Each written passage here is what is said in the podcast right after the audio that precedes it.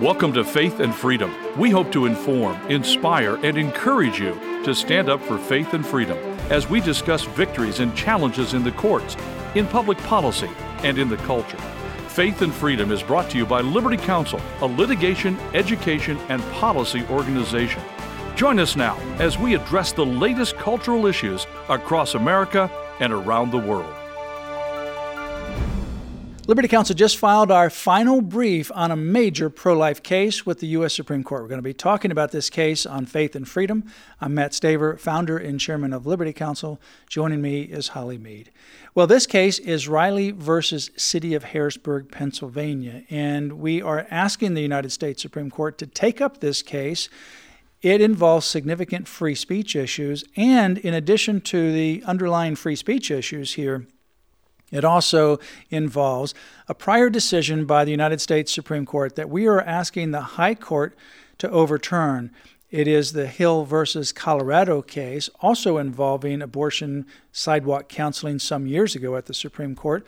But that case has essentially been overruled by the Supreme Court in subsequent opinions. However, lower courts are still relying upon Hill to erroneously uphold some of these laws restricting pro life speech and not following the Supreme Court's subsequent decisions in McCullen versus Coakley and Reed versus Town of Gilbert. Several Supreme Court justices have criticized the Hill versus Colorado case, and they've asked for the High Court to reconsider.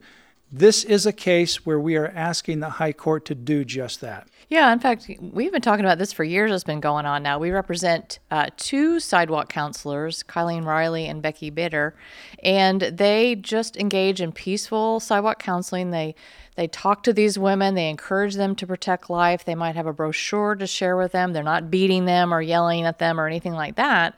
But then the city of Harrisburg enforced this ordinance beyond this 20 foot zone silencing both of them on more than 70 feet of public sidewalk in front of the Harrisburg Planned Parenthood, which, of course, when you're that far from somebody, that prevents you from doing one on one conversations, peaceful counseling, praying with a woman. You would have to have a megaphone just to talk to them. Yeah, this case actually began when Colleen Reilly, one of our clients, along with Becky Bitter, but Colleen Reilly had entered into a buffer zone. So the city got a buffer zone presented to them by Planned Parenthood, and they passed it regarding these abortion clinics. And it creates an imaginary line around these abortion clinics.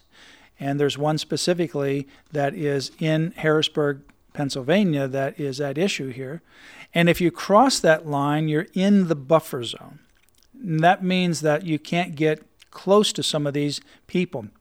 It's a 20 foot buffer zone, but as it relates to this particular Planned Parenthood, it actually applies to more than 70 feet of public sidewalk in front of the Harrisburg Planned Parenthood.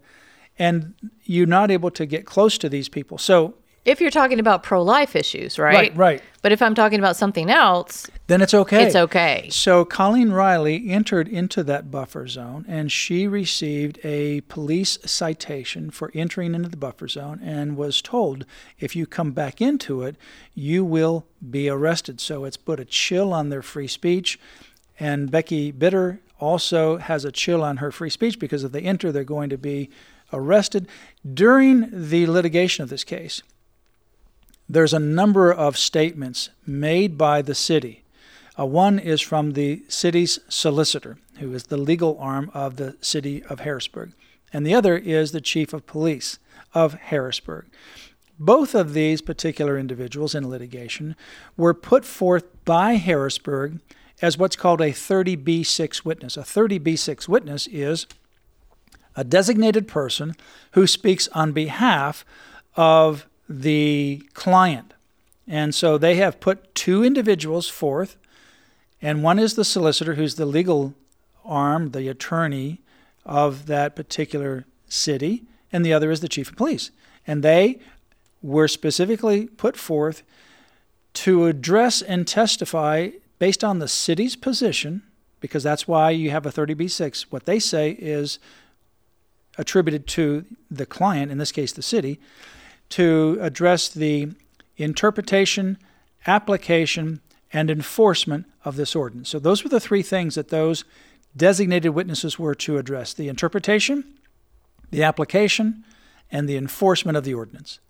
And both of them said exactly what you just said, Holly that if you enter into the buffer zone, you can actually um, talk about other things besides pro life.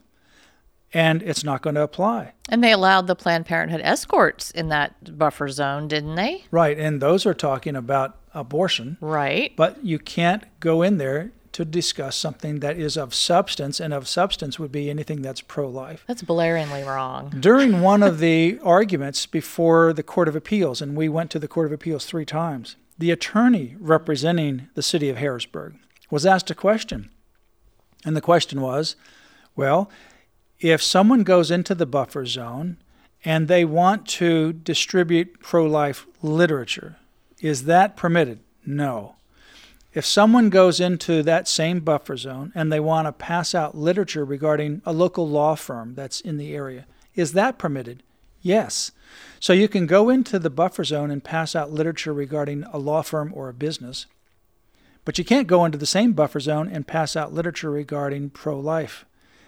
One is permitted, one is not, and that is clear uh, from the beginning to the end, whether it's their attorneys in the briefs, whether it's their attorneys in oral arguments at the Court of Appeals or below in the lower courts, whether it's their designated witnesses, two of them, and whether it's the actual police citation that was issued against Colleen Reilly.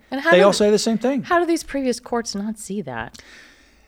And what happened is, yeah, please a, fill me in. yeah, so that's a great question. It's kind of it's the frustrating question. Yeah, because, because after you go through all this and you think, well, wait a minute, so, what's the issue?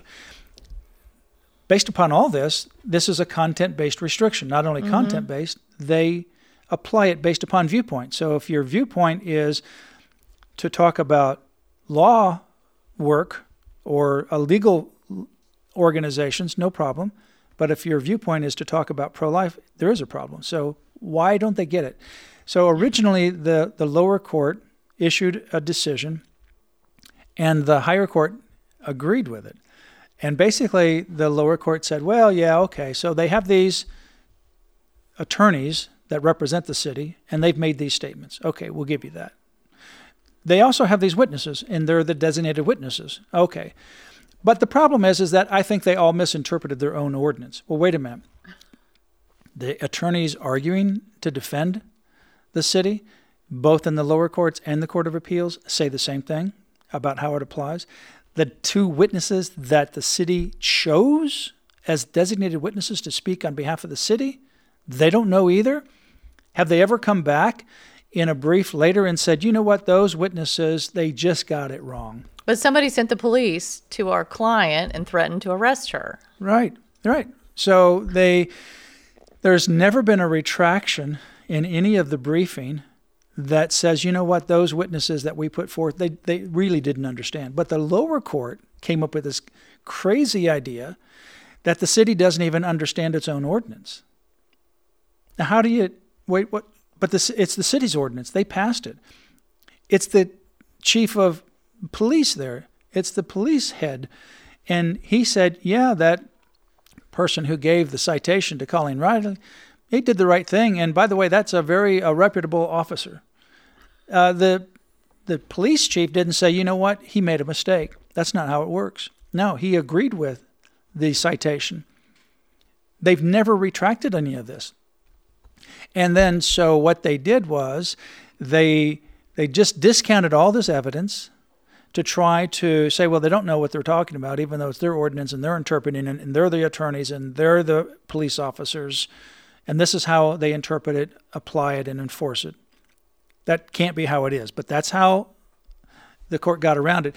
Then the second thing the court did was say, well, okay, it is content based, but we're not going to we're not going to go down that road because I'm going to rely on Hill versus Colorado mm.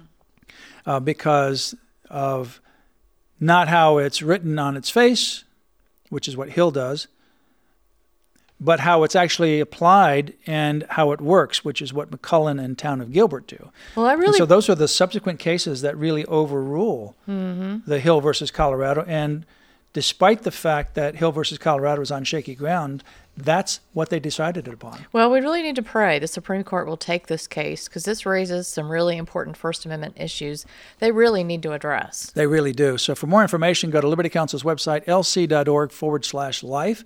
That's lc.org forward slash life, and we'll let you know what the Supreme Court does in this case. Pray that the High Court takes this case and does the right thing and overturns this Hill versus Colorado decision from some years ago.